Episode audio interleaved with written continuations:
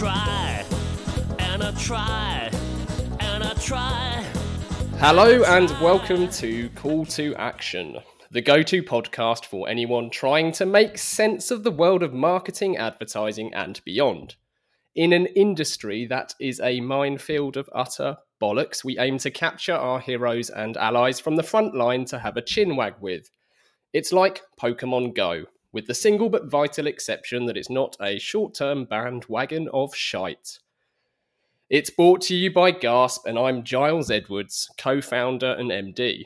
Today, I've caught Louis Grenier, quite simply one of the most contrarian and maverick marketers on the planet. Louis is a no fluff Frenchman and a frere from another mare on a mission to rid the world of marketing bullshit.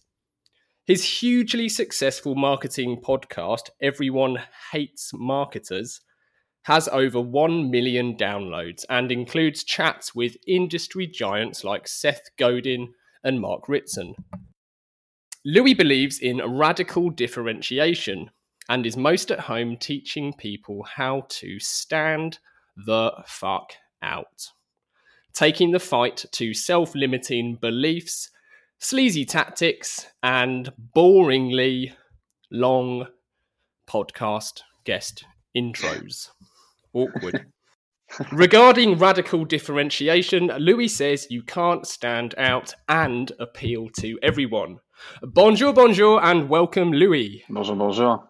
Uh, what a beautiful intro. I'm, I'm going to take it back. I love intros. I love them, uh, especially when I get complimented this way. Yeah, don't we all? Don't we all? It's very rare for me. Right, seven quickfire questions, Louis. Mac or PC? Mac, Paris or Dublin? Dublin, Ooh, let's zoom in. Kronenbourg or Guinness? Guinness, Seth Godin or Mark Ritson? Seth Godin. Be different or be distinct? Ah, you fucking asshole. Be different. right, two more, two more.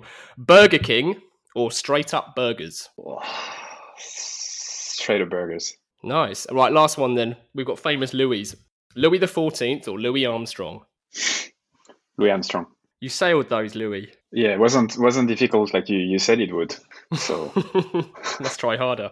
Well, Louis, um, we're we're delighted to have you on the show.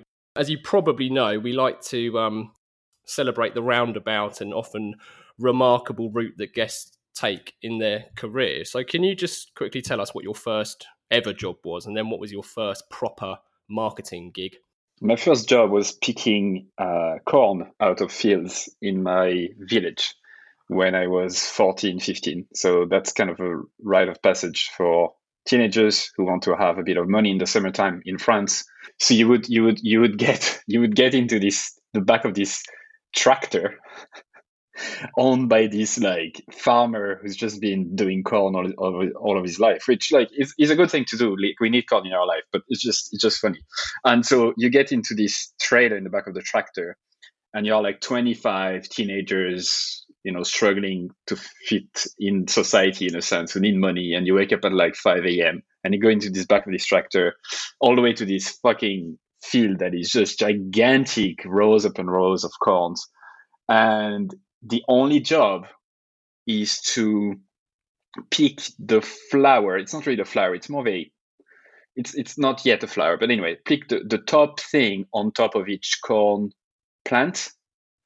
And you can imagine the movement where you just you're barely high enough to fucking be able to reach it. And you go at it for like six, ten, seven hours in the scorching sun because you do it in the summer. And you get paid I don't remember, but it's actually paid quite all right. So that made it quite popular. So that was my first job. My first marketing job was very similar. No, uh, it wasn't. my first marketing job was when I was literally begging and dreaming about joining the marketing industry. I I managed to get a job at a mobile marketing startup here in Dublin. And I stayed there for almost three years, and I learned a lot there. I learned what to do, what not to do did a lot of sales as well towards the end, touch on a bit on everything. Um, so I started as kind of a marketing executive and then move up to overseeing marketing and sales, but not for so long either. So yeah, that, that was the first experience of of like finally touching the the dream I had.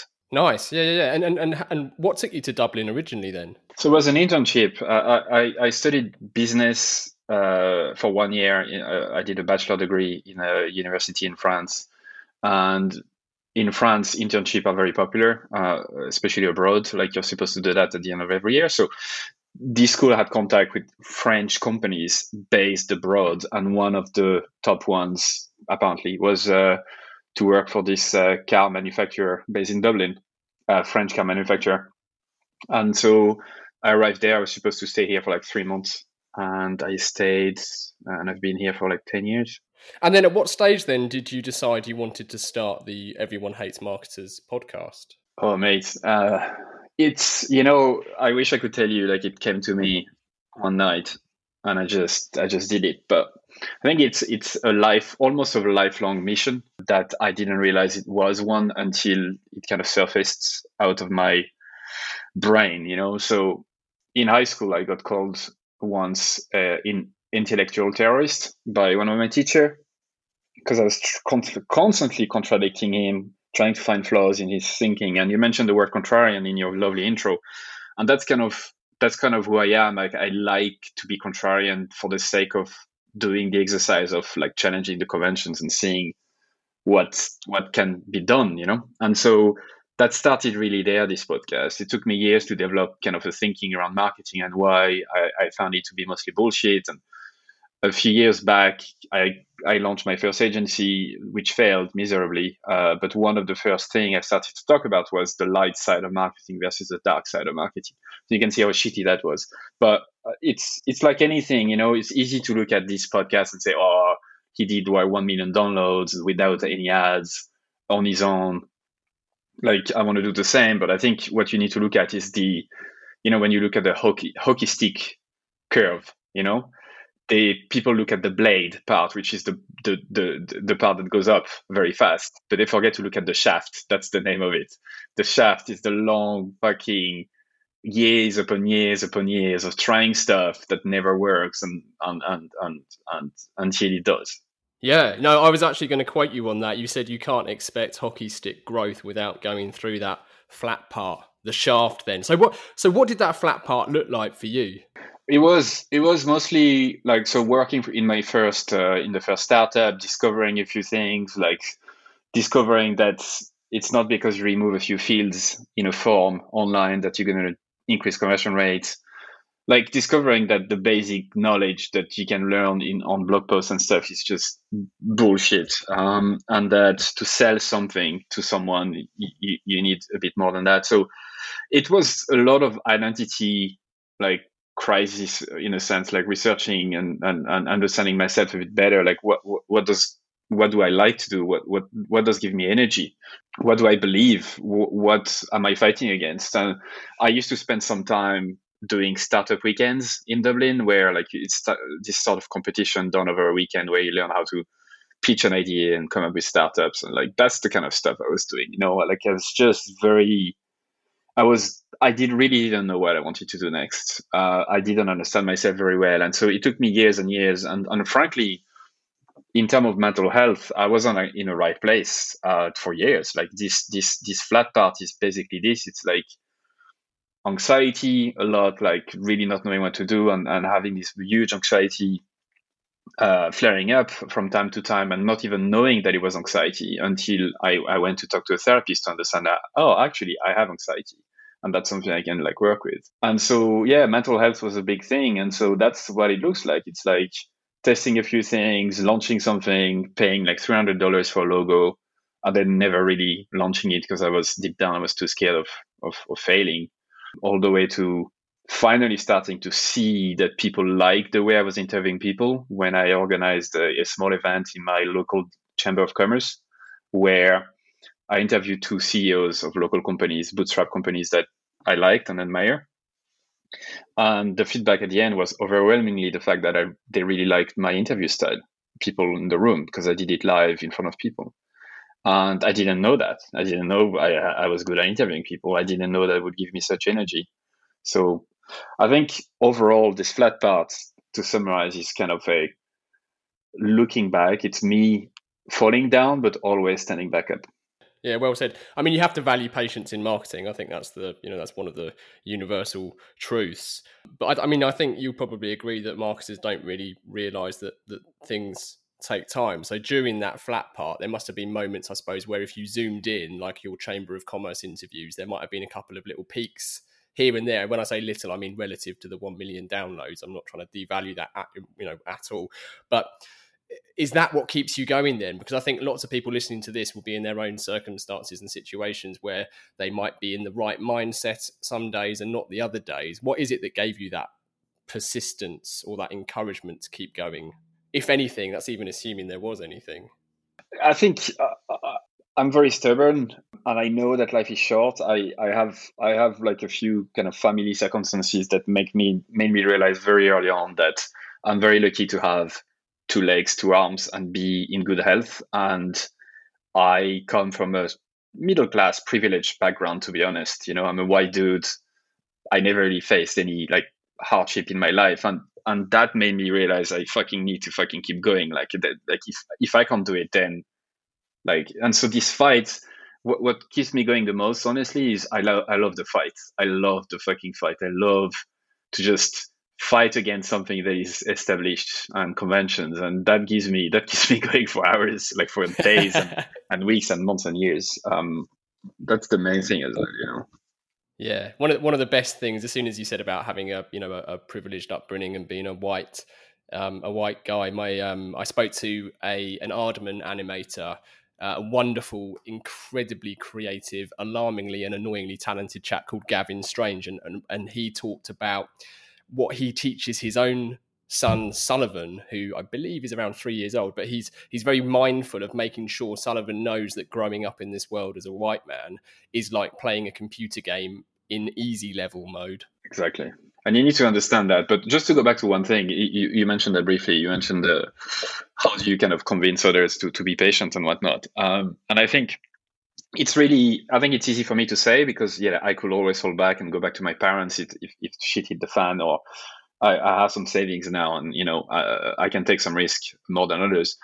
Uh, if you're listening to this and you're like an in-house marketer working for a big fortune 500 company um, patience is not is not part of, of the vocabulary of the company because you function in a quarterly earning type deal and and and you know sales sales sales and target target target is the only thing you hear. So it's there are contexts where you, you absolutely can't be patient or at least it's extremely extremely difficult to just even mention the word.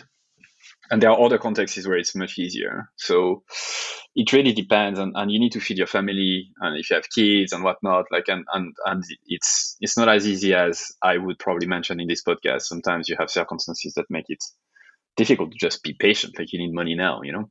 Yeah yeah yeah so why does everyone hate marketers?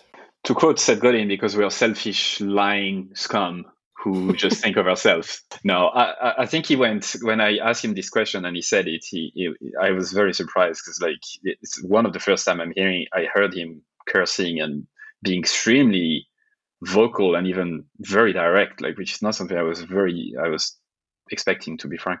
But my answer is slightly more is slightly more subtle. I think everyone hates marketers not because of marketers, uh, but because of the context and circumstances that make some marketers have to use short-term tactics in order to to meet their target and and get a salary um, because they are forced to sell a shitty product, uh, a commodity, uh, an average product that looks like everyone else's, and they have to use some sort of shitty growth uh, techniques in order to make ends meet and not everyone can work in a business and understand that a good fucking product is the is the foundation of a good good marketing.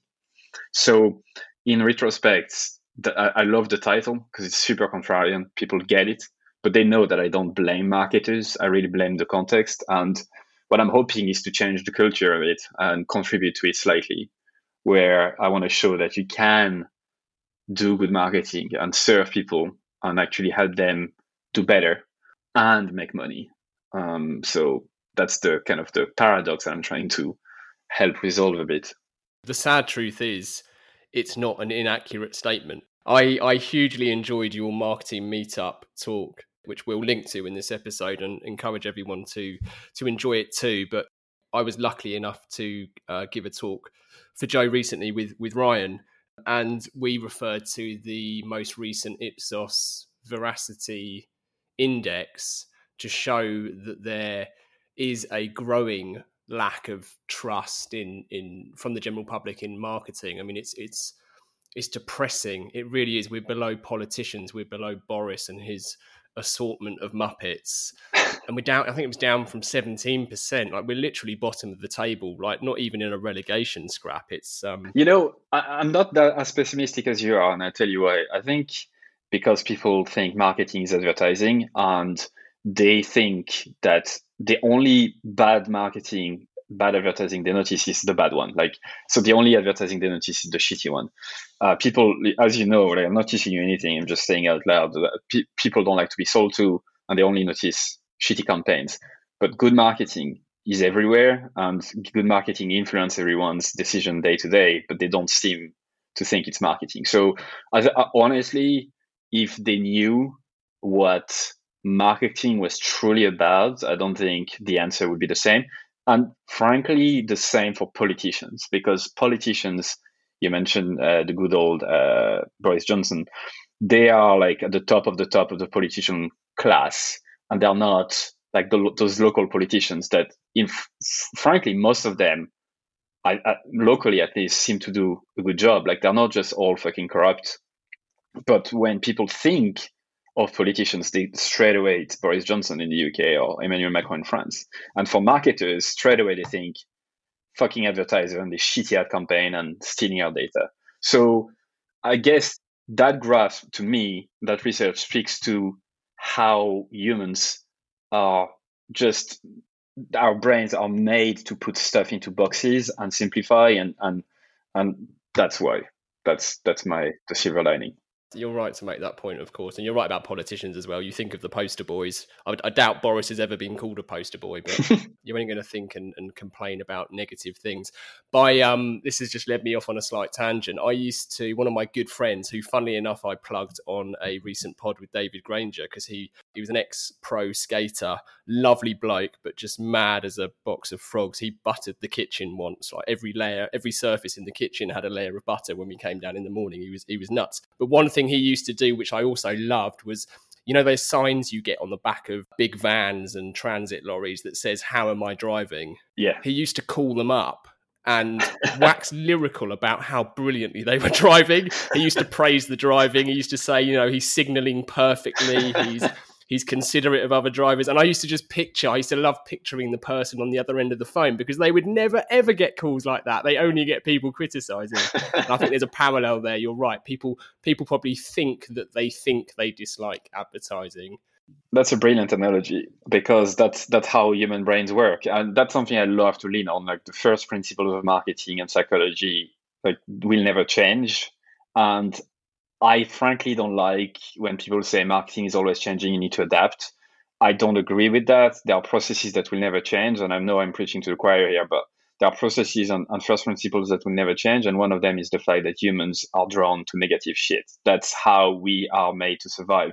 That's why our brain is made this way. That's how we made it all the way from here to like uh, to, from 5 million or so years ago, where Homo sapiens started, or, or whatever species behind be, before us all the way to today. So this is why people tend to like speak about and fucking complain uh, instead of praising the drivers. And that's a very good analogy.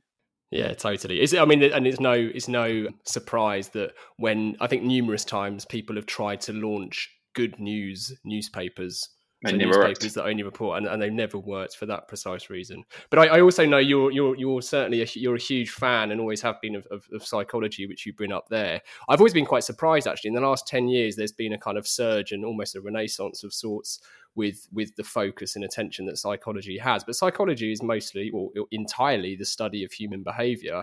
And if you're a marketer that isn't isn't interested or keeping one eye on that, then there's there's something something's gone wrong. Yeah, foundations it just like I just really struggle to understand how marketers can do their job without those foundations. It's like it's like building a fucking house without the concrete base and all of that. Like you're just gonna sink to the ground, and you're not gonna be able to open your doors, and you're fucked. Like so, it's I understand that you might be extremely specialized. Like if you're listening to this and you're like a copywriter that specializes in like B2B SaaS and and you think that it doesn't have anything to do with you, it's it's it's not true. Like every specialty you need to have a layer of foundations.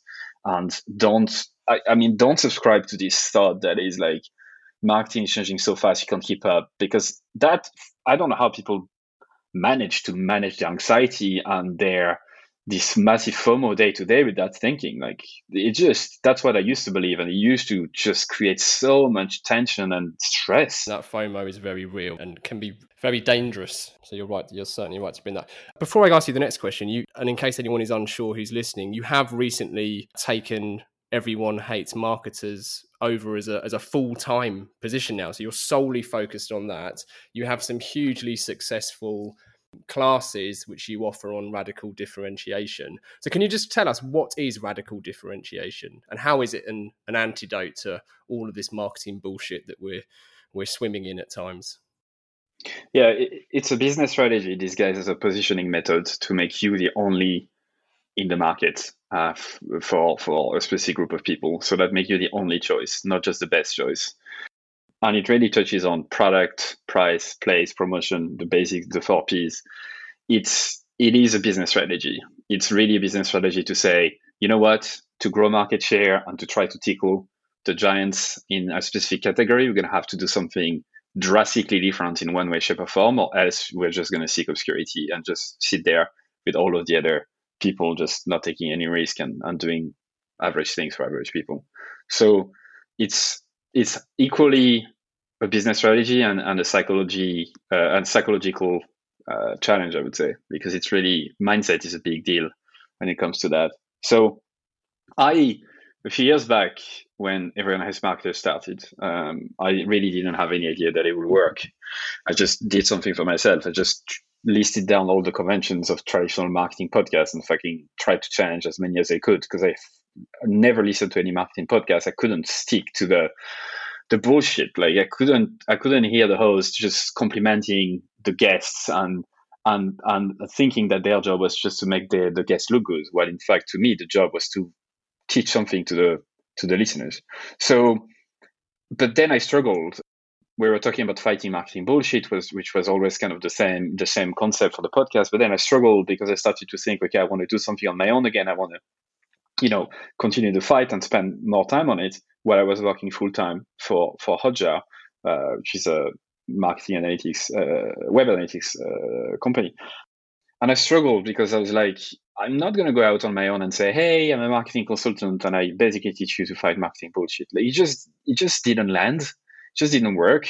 So I did a lot of work internally, like in my own head, and looking back at past projects and things that energized me, the type of episode that I recorded I really loved, where there was actually a need in the market. Um, and I asked myself so many questions. Um, reread all the books I love to read, like on on on like on positioning and differentiation and distinctiveness and whatever else, and fundamentals of marketing, until I landed on, you know what? What I fucking love to do, what really really gives me the highest level of energy, what I, I could talk about for hours and hours and hours is to take some fucking risk and do something different and have fun in the process, uh, even and, and it gets results, you know. So I landed on this term that Martin Neumeier coined in his book Zag, which I know you're a fan of as well. And he talked about radical differentiation. And I fucking love the term so much. I, I was playing around it for a long time, thinking of positioning. Do I want to just talk about positioning? But it just didn't land for some reason. Uh, because I didn't never really like this idea of positioning is what you do once you have a shitty product. You know, I never liked this like concept of, oh no, all you need to do is is once you have your you take the product that you are forced to have as a marketer and then you just position it and tell a better story and then boom, you're you're gonna stand out. And I just I, I couldn't I couldn't do that. Like I need to feel like I can have an impact on the fucking thing you offer, not just the way you fucking market it, right? So anyway, long answer to say that all that led very nicely to say, I help you, I fight marketing bullshit, and I do that by like basically teaching and, and practicing uh, radical differentiation every day, you know? Yeah, no, it's a great answer. I think at the start you said it was a strategy disguised as a positioning method. A business strategy, like so, it's a, it's an entire business thing, which is in my the few clients I take one on one, I it, it's either the CEO, the founder, or sometimes the CMO, like senior marketer, but very it's never like an executive or whatnot because it, it it comes from the very top, and that's what I like about it. It's like you get a seat at the leadership table. You're not just like, hey, marketer, just communicate that thing, market that thing. No, fuck that. You can't take an average product or commodity and and try to stand out like on top of it. It just can't work unless with the, just the caveat I'm going to say with radical differentiation. Radical differentiation is ex- extremely useful when you are before uh, crossing the chasm. So you are a a brand in a small kind of category, subcategory, serving a niche, serving a specific type of people, and you're starting to scale and you don't really know where to go next, and you're trying to cross the chasm radical differentiation doesn't really work for like big company that are number one in the market because what they need is more distinctiveness and just mental availability, physical availability. Just need to be seen and be everywhere. And yeah, they can play with some campaigns, but you know, at this stage you can't really touch the product. It's just you milking the cow until profits start to dry down, and then they need to found a group of mavericks inside the company to launch something. And that, in that case, boom, radical differentiation starts again because you need to like carve a piece of the market that you want to go into.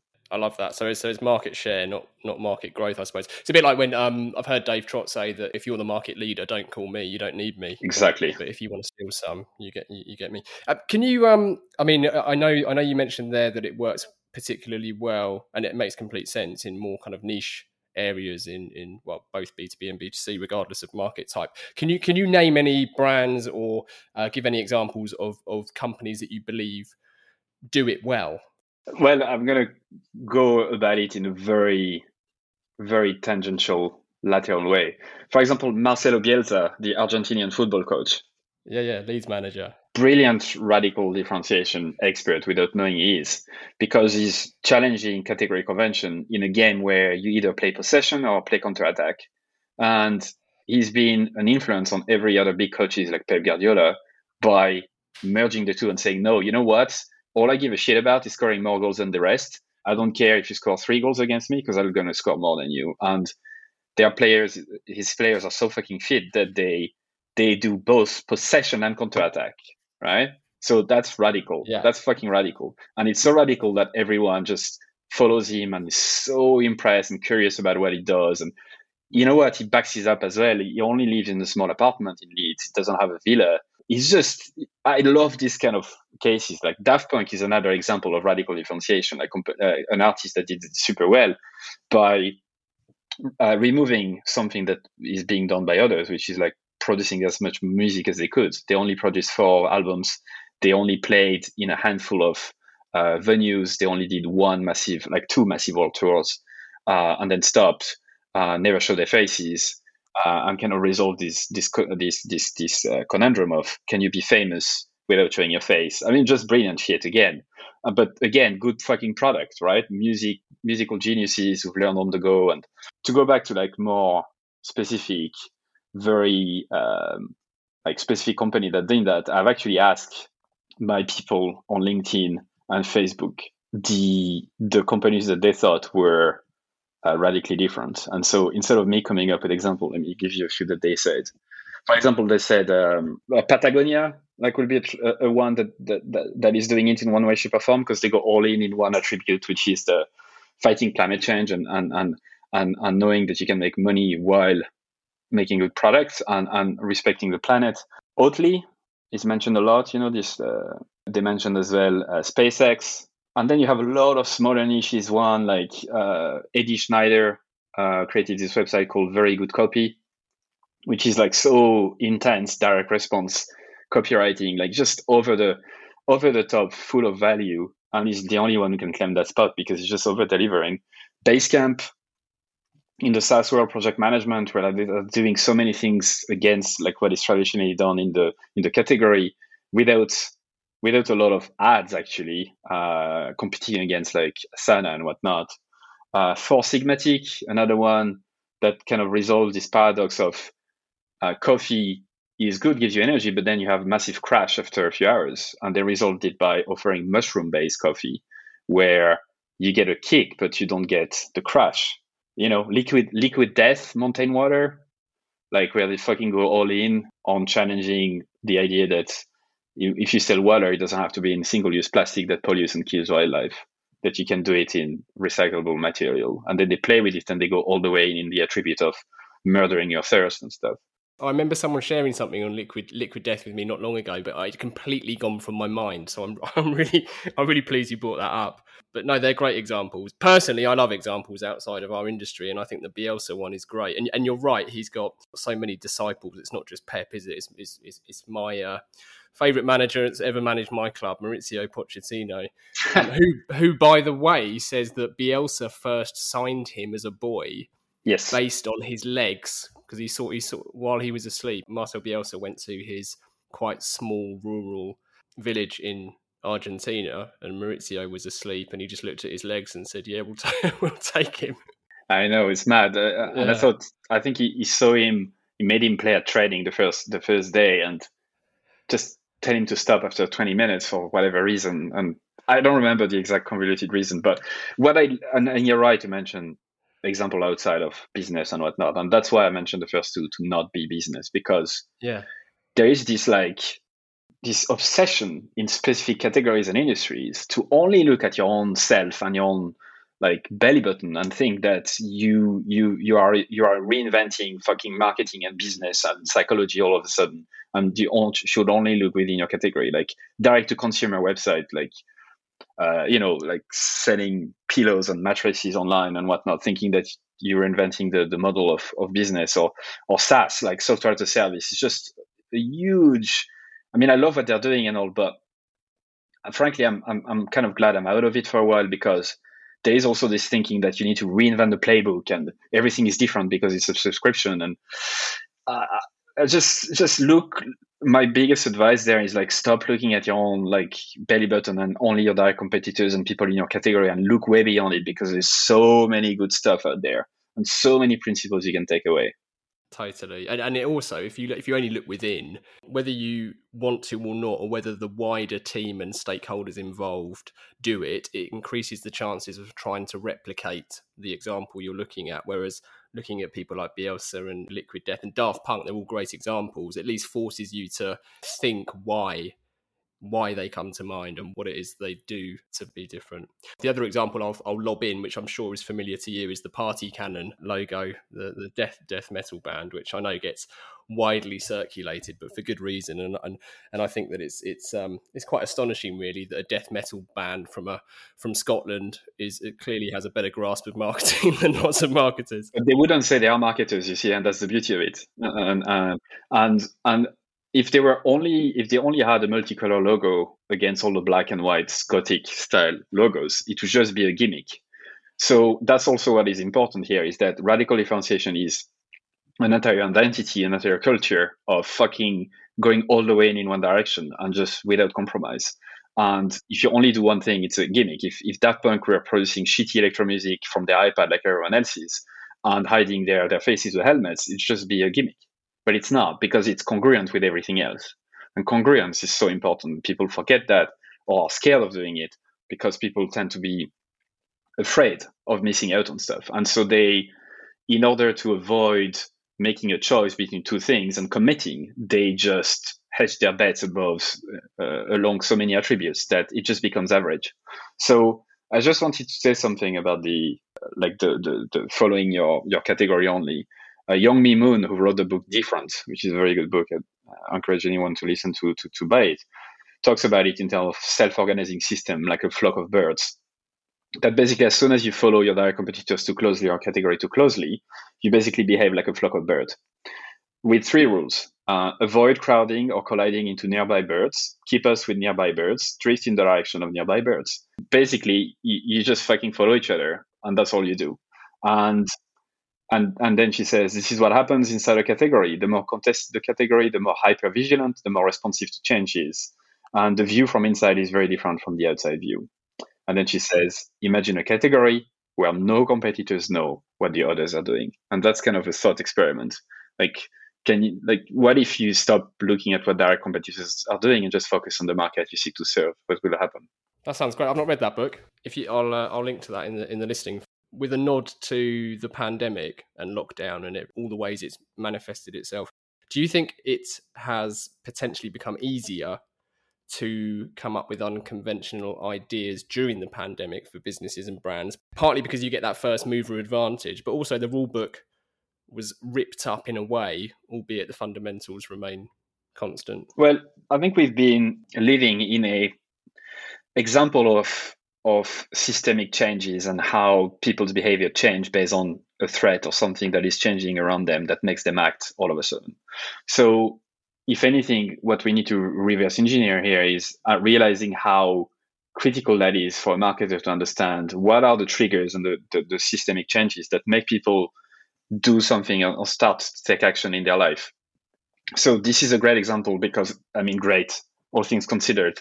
Obviously, uh, just to look at the marketing length here, it's a it's an example to look into how people behave because there is such a massive external trigger in their life that make them just seek to change. They have to change, and so they they decide to start looking for solutions like uh, video call softwares and stuff.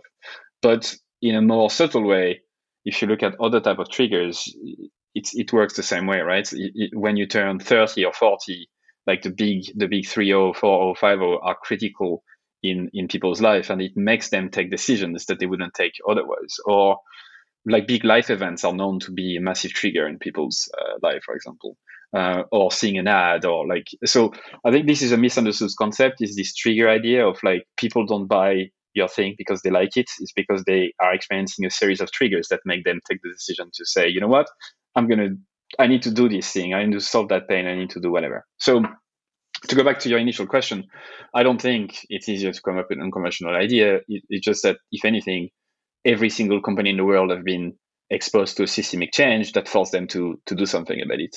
But if this systemic change and if this trigger was experienced internally without the need for a pandemic to make them say, you know what, let's do something fucking different because we are in an overcrowded market, then I think we'll all be better off. I like your reference of the. I think Richard Shotton calls them nine enders, doesn't he? The twenty-nine-year-olds, thirty-nine-year-olds, of which you know I am one. So I think that's a dig at how old I'm getting. yes. Um, the the. St- I'm going to edit that out. nope the kind of statistics behind it are overwhelming, aren't they? I, I'm, I'm going to misquote Richard. I think the the chances that you run a marathon, for example, or get divorced or buy a ridiculously overpriced sports car increase by a factor of seven, eight, nine, maybe even more if your age ends in a nine. It's, just astonishing. So, like major life event like pregnancy, uh, moving to a new house, uh, divorce all of that, you need to be very, very cognizant of that in, in your customers because you might be very well selling a product that is like responsible for that. So I'm actually I have the book in front of me, like Richard Shotton's. The, the, the, the actual stat is nine enders are just more likely to make big, decisive steps, good or bad, to change their life. Data from the sports website athlinks.com showed that there were 48% more likely to enter marathons for the first time than other age groups. Yeah, and, and again, I think it's important as well to understand and, and recognize that it's factors outside of your control that, that dictate this. Like you was talking about, you you call them triggers, which is a, which is the perfect way of of um, trying to articulate what they are. Other things outside of your control trigger them. It doesn't mean you can't become aware of them and act accordingly, but crucially, they're not something that you your your finger isn't on the trigger. These are these are controlled elsewhere. You know what? I can give you a, a quick list because there is a finite number of triggers that make people say, let's fucking do something right now. So Alan Klement, he's a thinker on like the job to be done theory, and I like what he does because he's extremely scientific and he brings a bit of fucking data to this world of marketing that needs desperately needs some. So there's basically, I think, eleven type of triggers. Anticipated events, so it's something that you expect that something will happen. Unexpected events, something happened that caught you by surprise, like typical pandemic repeated events, something that has happened in the past, has happened again, like birthdays, advertisement. So that's absolutely a trigger when you see an ad.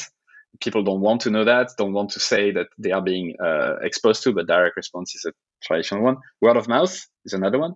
Observed use. So it's not like someone told you, is that you've seen someone else do it or use it. A positive experience with a product. So you, you consumed it and you liked it. So you want to make progress in your life further. A negative experience in a different way you've made progress so you've you've already done something and now it's time for the next one let's say you move to a new house and now you need something else a job became done, so the desired progress was made, and then what he calls lower order job to be done. Seeking progress somewhere else causes the desire for progress elsewhere. So it's a bit like scientific, like bit buzzwordy, a bit complex stuff, but like the the very raw summary is that unless you know why people decide that you know what I'm going to look for this, I'm going to buy that, uh, you, your job as a marketer is much more difficult. Yeah, that's really helpful. And actually, that's a more accurate way of looking at it instead of it being outside of your control, because obviously some of them are directly in your control, i.e., the advertising and, and comms part. But uh, word of mouth and, and, and a few of the others are indirectly controllable. Yeah, exactly. But your job as a marketer is to be where consumers experience their triggers. Where, when, with whom is the, the core thing. Like if everyone who buys your product tends to be at the beach, then you know what to do next, right? And it's like this is what annoys me a bit with this thinking of you need to test everything. You need to test every channel and see which one works and test every fucking words in the planet to see which one sticks. And I agree, you need to test stuff and you never know what's really going to work. But there are some data that you can gather before that makes the job a bit easier. Yeah, agreed. Yeah, agreed. Well said. I, I want to get into a, will lob a couple of listener questions at you, but before I do, can we just quickly touch on the um, marketing uh, course that you now operate? Yeah. Can you can you tell us more about that and, and how it's going? Because it's early days, I know, but I've um, I've certainly seen lots of signs of success. It's called Stand the Fuck Out. It's an eight week high intensity program for risk takers who want to make their brand radically stand out. It's the I, I kind of practice what I preach. It's the only program of this kind. Like there's no others that offers that. And that's because I felt there was a big fucking gap. So I tried to fill it. It's limited to 20 people every single time. I run it twice a year. And it's limited to 20 people not to create some sort of a false sense of scarcity. But because I get in this program, I get to know every one of the 20. I answer their questions every day in the community. I coach them every week 101 i mean part of the group but like i get to talk to them for like 10 15 minutes every single week at least to like unstuck them. And that's why it's high intensity. It's not just a fucking course that you watch and you never do anything about. It's really you watch the framework you practice and actually execute on the thing and the assignments and the thing you have to do are not like you know made up and just like fancy in a fantasy world. They are actually things you need to do in your business right now including talking to customers and shipping stuff and seeing what sticks and whatnot. So it's I'm running at the time we're recording this. I'm running cohort number two with 20 people, and then cohort number three is going to be in September of this year. And it's not just theory. That's the key thing for me. too many consultants there who are clued up on theory and have done very little in practice. So that's awesome listener questions then, uh, Louis. So, asking the general public for their opinion, be it on Brexit or boat names, is notoriously fraught with danger. Um, we've got two, starting with Sean. I really like this one. He's he asks, can you use radical differentiation in non-marketing contexts? For example, when applying for a job or even online dating. So obviously we've talked Please. about Bielsa and Daft Punk and so on and so forth, but I'd love your take on on on that, especially the online dating. Yeah, absolutely. In anything, like, and this is kind of the the beauty of this process, which is you can apply it to anywhere, uh, to to everything where you need to get something, like you need to to get a result, you know, when we should perform. So for online dating, what I would do is I would try to find a way to challenge one of the conventions of of what is typically being done. Like one of the exercises I make people do is to take the category you're in. So, like in this case, it would be Tinder profiles and list down everything that is typically done in that aspect. So, pictures, what's inside the picture, what type of poses, description, what is being typically said, the way you answer the first message, the way you send the first message.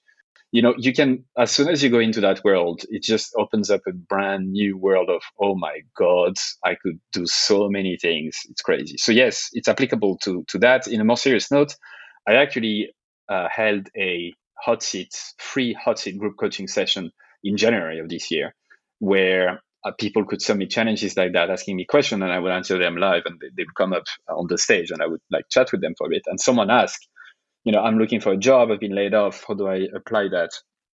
Thank you. and that's what I what I said was basically absolutely. The first step of radical differentiation is to, apart from challenging your beliefs, which uh, which is not something I uh, necessarily have a lot of time to cover. But the, the very first step after that is to pick and develop your minimum viable market, the people you seek to serve. And so in a in a in a job finding situation, too many times it's like a, a shotgun approach where you just apply to as many jobs as possible because you are struggling and you need money. And I understand that. But very much like in anything in radical differentiation, the fewer things you do, the better. And so I advise them to just identify the very core, the type of companies they really, really want to work with, that they admire, the type of product they use every day or services they use, and identify them and make a list. And then think about, okay, how do I make sure that I get their attention? And how do I go away from the conventions of the traditional, let's submit a CV and a fucking sample, uh, like a, a cover letter and all of that? What can you do differently? And so usually there's an objection to this. They say, oh, well, but that's how people recruit, like the HR, they, they need CV and cover letter. To which I say, yes, fine. But then maybe you should apply uh, without like the job ad. In, in any industry, people hire without posting job ads, or at least uh, in a lot of them, you can you can get away from that. So what can you do to make people pay attention to you and say, and the recruiter would say, fuck, that's the first time I'm getting this. So like there's so many things. Uh, send donut over the post with a fucking note. Like do a campaign for them. Do a LinkedIn ad just for them. Like this, there's so many. Well, as soon as you list down what's being done, then on, the only quote unquote question is what can you do differently? What can you do that is not being done, or what can you do that other category are doing that that found success? And that's why it's so important to have a swipe file with you, like of stuff that you notice yourself, the type of product you bought in the past, the type of ads that made you laugh, that educated you in some way. You know, like and then when once you get to this point of okay now i need to come up with something then you can look that for inspiration so short answer absolutely you can use that for everything that's the beauty of it that's a yeah, great answer. Great answer. There's um a psychologist, von Restorff. Yes. I'm not sure if she would describe herself or would have done as a psychologist, but the whole Gestalt traditions that I've Dave Trott's got a very popular way of looking at it where it's nine O's and one X, and it is about that it's called the bizarreness effect, isn't it? Just something that stands out. It's true in all walks of life. Exactly. I mean, that's one of the key reasons why it works. But it's that touches on distinctiveness as a like it's traditionally seen this like von Restorff effect, which is like you notice something that stands out from the rest, like the logo of a metal band that is like colored instead of black. But that touches on the topic of more like people thinking that it's just about visual assets, and it's not, right? It's it's so deeper than that. It's really about radical differentiation. The formula is the only whatever in that category. So the only CRM software that provides that value. I hate the word value, but basically that helps you solve that pain or does that thing for that minimum viable market, right? And the intersection of the three makes you radically different. But you can't take just one of them and say, let's make that thing different. You it's the intersection of the three. So it's very likely that you might have a product that looks similar than the rest, but if you only do it for a specific group of people and make it therefore like unique in that sense, different in that sense, then you also achieve differentiation. So I just wanted to make that point as well. Yeah, yeah, yeah. No, you're right. So I think we, and it's too easy to be too um, prescriptive, isn't it? I've lost count how many times a client or, or even a colleague has asked whether it's best to send a HTML email or a plain text email rather than have the conversation about what's in the fucking email. Let's make the email great. Because because the honest answer is it doesn't really matter. I mean, it could be either, but we you know we like to formulate, don't we? Do you know why? Because we love to spend time on details because we're afraid of of the of failing, and so we would spend six months doing an RFP trying to find the best agency, and we would obsess over improving conversion rate on our website by two percent by changing the fucking colors instead of thinking of the entire the thing you're fucking selling. Uh, I love what Mark Ritson said in, in the book Eat Your Greens about communication, he calls it, which is only 8% of your job as a marketer uh, to just communicate that thing. And he says, um, you remove promotion out of the four P's, you could you still have a very, very good chance to make to be successful because you have a good fucking product, a good fucking price, you know, in in places that people are and you know, and and that's the thing, right? It's like we tend to over optimize the tiny little detail instead of thinking of the bigger fucking picture. Like the impact that you can have making a good product is much bigger than optimizing the fucking conversion rate in the checkout. Yeah, you're absolutely right. I've misquoted Richard once already on this podcast. So, so, rather than do it again, I think he writes, or it might be an article, it might be in the book, I'm not sure. He writes about bike shedding I think, which is a, a term which sums up uh, Bike you know, shading. Bike shedding. It's based on, I'll, I'll you know, I'll, fuck it, I'll, um, I'll, I'll misquote him. It's based on a meeting between two two significant parties. I'm assuming government, but for the purposes of this conversation, let's just assume that I'm correct. Discussing the plans for a nuclear power plant, of course, which which which contains all sorts of you know hugely volatile risks. And apparently, the meeting only lasted a few minutes up until there was a, a debate about where to put the bike shed where employees Right. could park their bikes, and that conversation took up, you know, the vast majority of the meeting. Love that. Never heard of it. Yeah, bike shedding. If you, I'll link to it in this episode too. Brilliant. Uh, question two is from Jenna. Jenna says, "What is the most important thing you've taken from interviewing a guest on your podcast?" Same to you, Giles.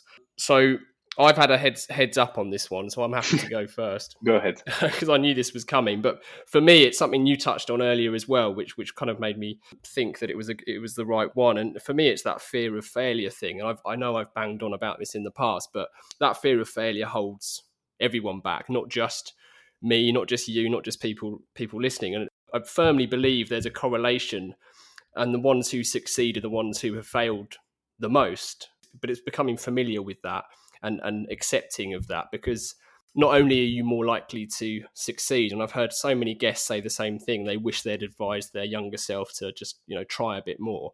But you also you maximize your chances of getting lucky which is massively understated in life. And a quick shout out to andy nairn who's written uh, go luck yourself which isn't out yet despite I, I pre-ordered it in january andy and it still hasn't arrived. But i think um, i think he he goes think he goes deep on luck there, and it's about time someone did. That's nice answer, man. I mean, life is measured by the number of decisions you make and number of shit you do because that's the only thing you can control, right? And that's it's it's extremely simplistic, but it's the truth. Like the only thing you can control is is what you do, uh, uh, how you think, like uh, about this. So that's that's a difficult thing to grasp, uh, and to go beyond that, it's like you achieving achieving success or doing what you want to do is not going to be. You're still going to be the same person right? So don't expect to reach when you reach one million in your, in your business to to be this entirely new person. The person you are today will be the same than uh, when you get one million, and so that removes this entire fucking psyche around.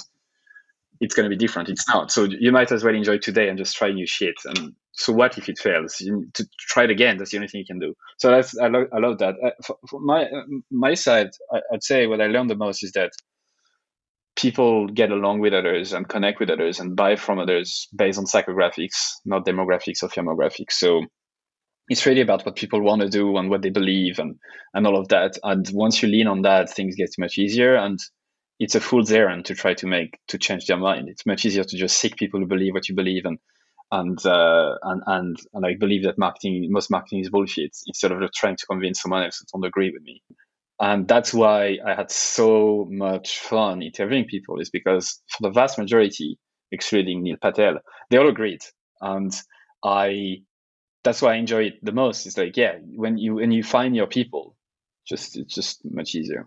Great answer, great answer, mate.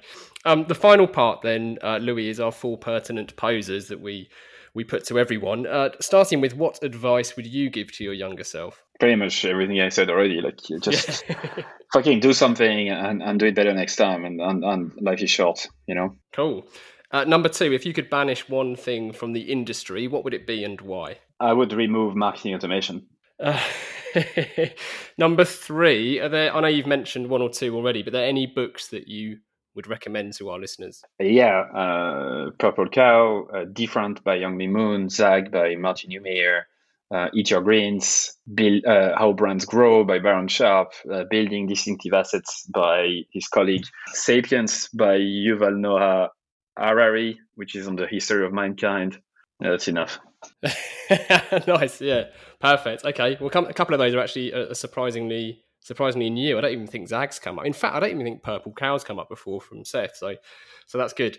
Um, and then number four, Louis, we always dedicate every episode to somebody, and we bestow or hospital pass that honour to our guest, who has to give the reason why. So, would you kindly dedicate this episode? So I, I dedicate it to my late grandmother, who even though she never understood anything I was doing, still loved me and supported everything I was doing. Uh, and, you know, in two generations, the changes that society is going through and and all of that, the fact that she couldn't even understand what a fucking computer was. And, and but it didn't matter because at the end what stayed was the connection we had on and sorry to use to be super cliche, but on psychographics, meaning just we connected on fucking humor and laughing about the same thing. And weirdly enough, she died when she was nearly 90.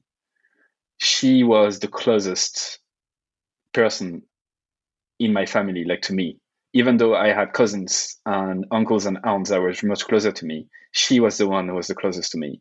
And so that, I think that speaks for itself in terms of everything we talked about before.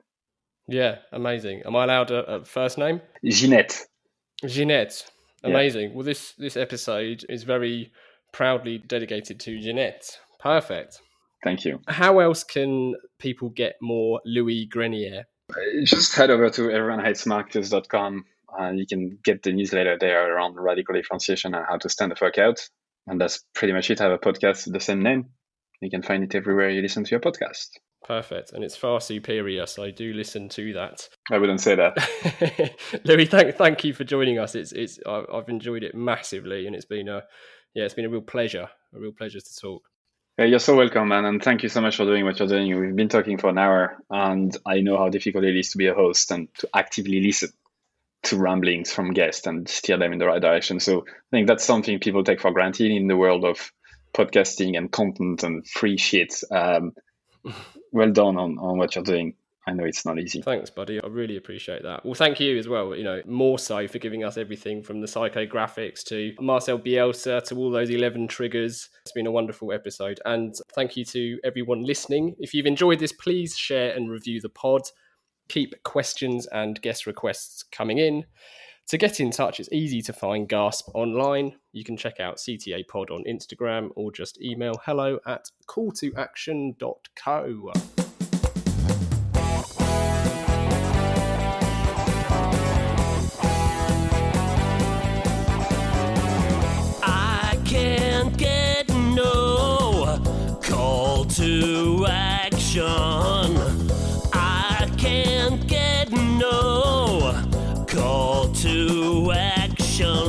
try and I try and I try and I try.